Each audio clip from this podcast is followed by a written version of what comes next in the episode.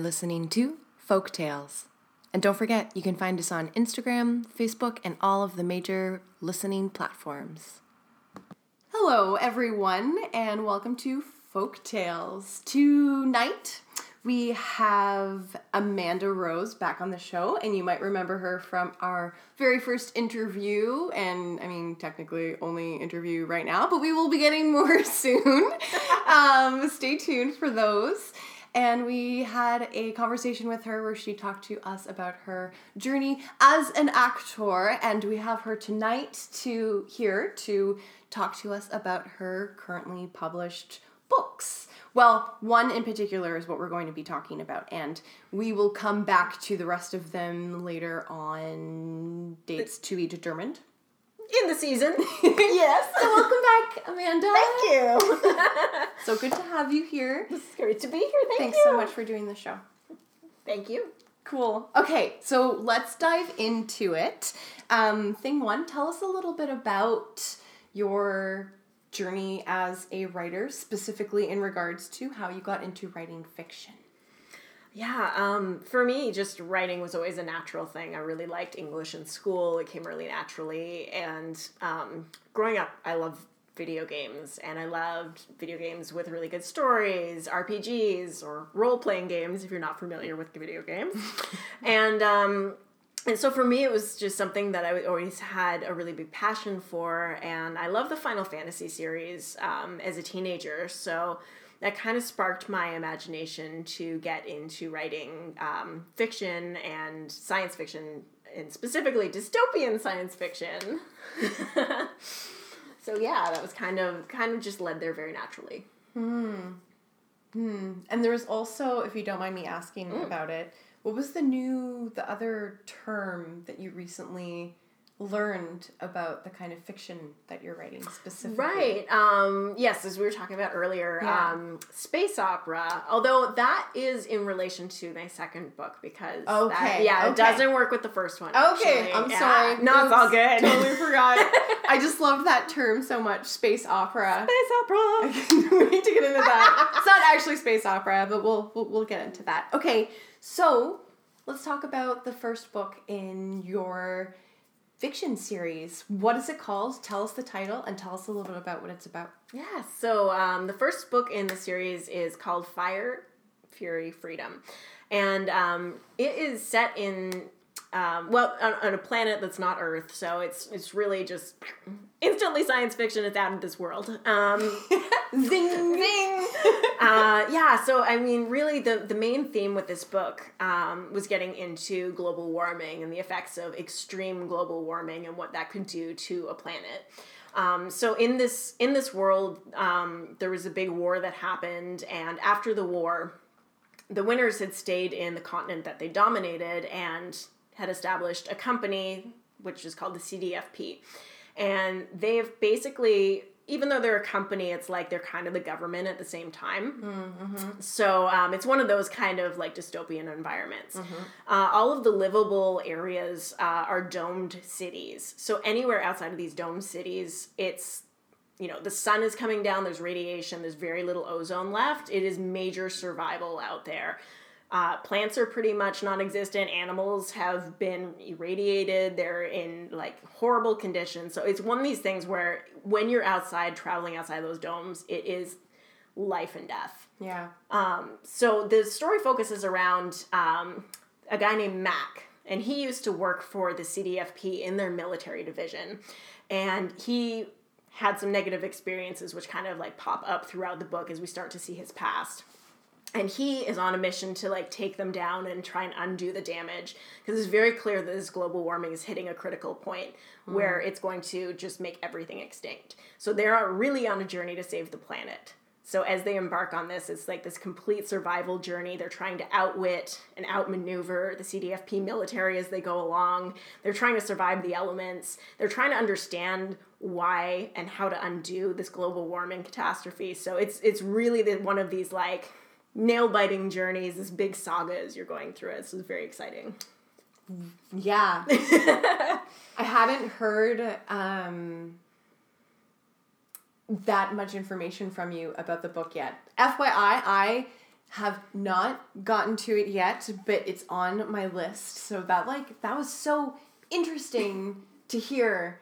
And that sounds really exciting. And like, yeah, don't give us any Yeah, more yeah. than I- that. Gotta keep it a surprise when you read it. But yeah, Yeah. it's, it's pretty. It's it's pretty much a thrill ride the whole way through. Cool. Yeah. Congratulations. Yeah, thank you. That is so fantastic. Yeah. Okay. And also, just for the record, I have read Amanda's writing in her other works, but we'll talk about that in a different episode. And she's a fantastic writer Thank you. and full of a lot of heart. So, yes. And I'm really excited because I am a little bit of a science fiction fan. Um, maybe a little more, a little bit. Okay, so that's great. Thank you so much for sharing that yeah, with us. So exciting to talk about it. yeah. if you don't mind me asking, how long did it take you to write it? That's a good question. Um, it took took a little bit under a year to to write the initial uh, manuscript for it. Um, it is a really long book. Uh, published, it's five hundred pages, so it's it's a big boy book. A big boy book. yeah, and not a bedtime book. no, not a bedtime. well, it depends on if you like having really interesting dreams, I suppose. Sure, that's fair. Yeah, you know what? Uh, yeah, who doesn't like having interesting dreams? Well, I just meant like you probably won't be able to put it down. Oh So yeah, it's definitely a pick it up and stay up until like three a.m. and then wonder, do I sleep or do I keep reading? Do I make coffee? yeah, it's not a bad idea. Cool. Okay, so and um currently you're finishing up writing total production of the sequel. yes. Can you tell us the title and maybe a little bit about the the plot for the second one? Absolutely. Um, I'm really excited. Um, this one, uh, it's Fire Fury Frontier, and it is a sequel. Um, but it is set over 200 years in the future from the first book. So the first book can be read completely as a standalone. Um, Fire Fury Frontier is going to be the first book in a very long series that's going to be coming out. Um, picking up where the last book left off. I don't want to dive too much into it, but it is a space opera. It is taking place in space instead of actually planet side. Um, so we're going to get to see a lot of really interesting character relationships. We're going to see what happened after all of the uh, chaos in the first book um, and how that's played out for humanity and uh, that kind of thing. So Yep. it's, it's going to be really exciting to see that. And that's the one that we were talking about, the space opera. So um yeah as, as we know there's like so many different genres for books and oh my god.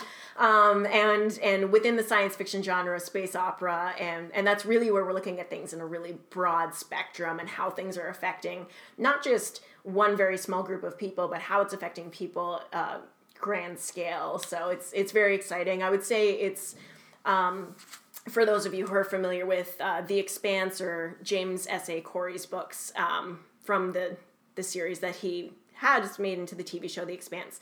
Um, or I shouldn't say he because it's actually two writers that work under that pen name, but anyway, putting it, making it, making it easy, let's just say he. Um, but yeah, it's, it's really a liken to that in some ways uh, on the grand scope of getting to see so many different character perspectives and without dropping too much, maybe getting to see some other worldly cultures. So, you know, it's going to be pretty exciting. Sounds like the plot thickens. oh my gosh. Get ready. yes. Yes. That's fantastic. So how long have you been working on that one?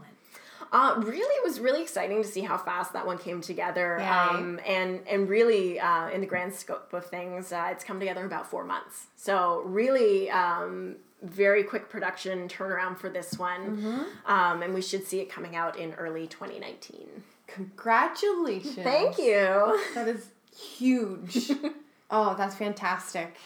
It just um it kind of sounds like, you know, you you you built the you you got all of the tools that you needed and all of the supplies and ingredients that you needed to build a fire and you built this fire and you're just stoking it.